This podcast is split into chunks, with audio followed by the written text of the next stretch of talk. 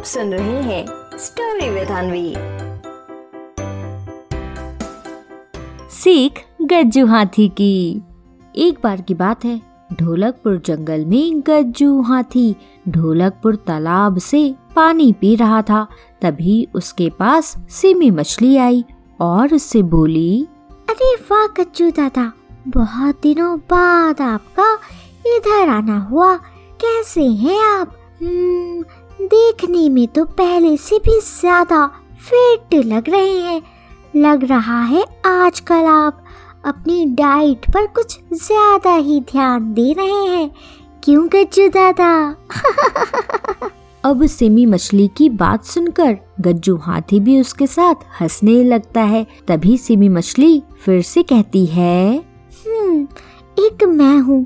जो इतने दिनों से सोच रही हूँ कि सुबह जल्दी उठूं और फिर थोड़ी एक्सरसाइज करूँ, लेकिन पता नहीं क्यों नहीं हो पाता।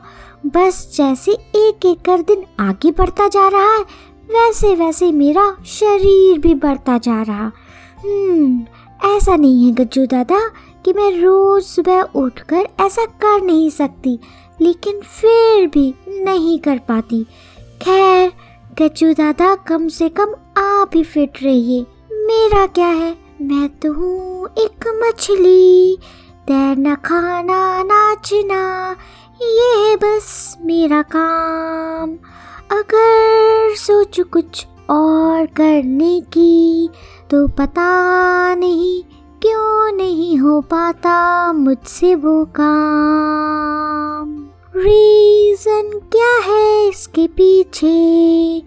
मैंने जाना नहीं अभी तक ये। मैं हूँ एक मछली।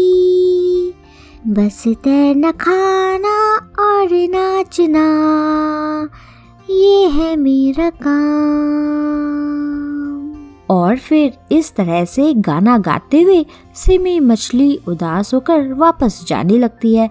तभी गज्जू हाथी उसे रोकते हुए कहता है, अरे अरे, सिमी मछली, जरा भी रुको तुम। हाँ तो मैं तुम्हें बताता हूँ कि आखिर तुम ये सब क्यों नहीं कर पा रही। लेकिन सिमी मछली, उससे पहले तुम्हें मेरे सवालों का जवाब देना है। तो भैया, तैयार हो तुम? अच्छा अच्छा सिमी मछली तो सबसे पहले तुम ये बताओ कि हमारे जंगल में सबसे चालाक कौन है? अरे गज्जू दादा ये भी कोई पूछने की बात है। चंपा लोमड़ी और कौन? बिल्कुल सही सिमी मछली। अच्छा अब ये बताओ कि सबसे तेज दौड़ने वाला कौन है? हम्म, सबसे तेज? सबसे तेज तो हमारे टिग्गू चीता भाई साहब हैं। वो तो ऐसे दौड़ते हैं ऐसे दौड़ते हैं कि बस आप देखते ही रह जाओ। एकदम सही जवाब। अच्छा अब ये बताओ सबसे फुर्तीला कौन है? आ सबसे फुर्तीला सबसे फुर्तीला। हाँ हाँ वो तो शैतान मोंटी बंदर है। पता ही नहीं चलता गज्जू दादा कब एक पेड़ से दूसरे पेड़ पर चला जाता है। सही कह रही हो सिमी मछली सही कह रही हो। अच्छा अब जो पूछूँ उसे जरा अच्छे से सोच समझ कर बताना। तो सिमी मछली अब ये बताओ कि अपने जंगल में सबसे समझदार और ताकतवर कौन है? हम्म, गज्जू दादा सबसे समझदार और ताकतवर। आ, इसमें ज़्यादा क्या सोचने की ज़रूरत है गज्जू दादा? वो तो आप हैं। अच्छा ऐसा क्या? तो अब ये बताओ कि जब सब में कुछ ना कुछ खास बात है तो फिर इनमें से कभी भी कोई जंगल का राजा क्यों नहीं बना? हम्म सिमी मछली जंगल के राजा हमेशा। रुस्तम शेर ही क्यों रहे? हैं सिमी मछली। जल्दी सोच कर बताओ मुझे। अब गज्जू हाथी की बात सुनकर सिमी मछली खूब सोच में पड़ जाती है कि आखिर गज्जू हाथी कह तो बिल्कुल ठीक रहे हैं। सब में ही कुछ ना कुछ खास बात तो है।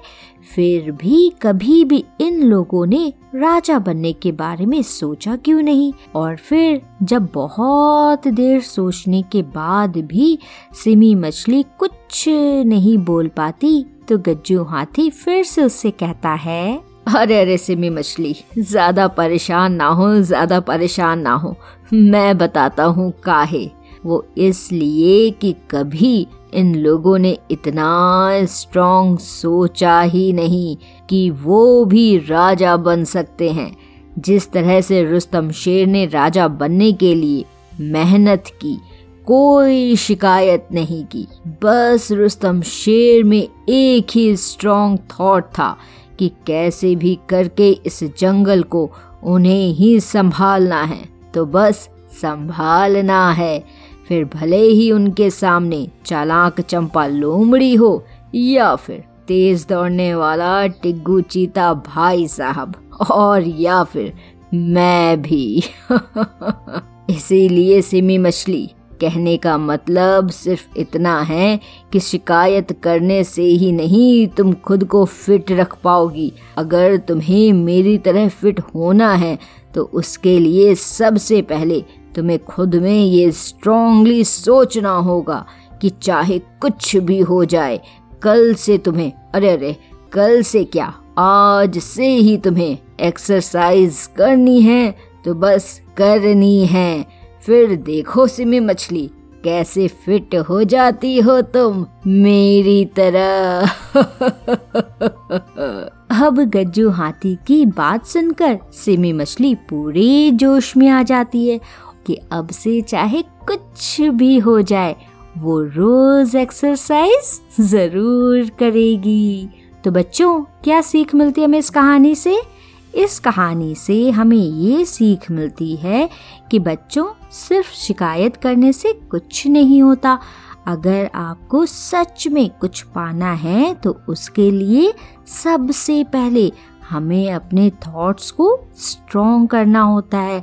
लाइक like, अगर आपको किसी सब्जेक्ट में कोई प्रॉब्लम हो या फिर कुछ याद ना हो रहा हो तो ये सोचकर उसे नहीं छोड़ना है कि ये तो हमें याद ही नहीं होता या ये तो हमें समझ ही नहीं आता। बल्कि बच्चों, हमें ये सोचना चाहिए कि चाहे कुछ भी हो जाए, इसे तो हम याद करके रहेंगे। तो फिर देखिए बच्चों, कैसे आपको वो चीज़ फटाफट याद भी होती है और समझ भी आती है। समझे? आप सुन रहे थे स्टोरी विद अनवी अनवी के साथ।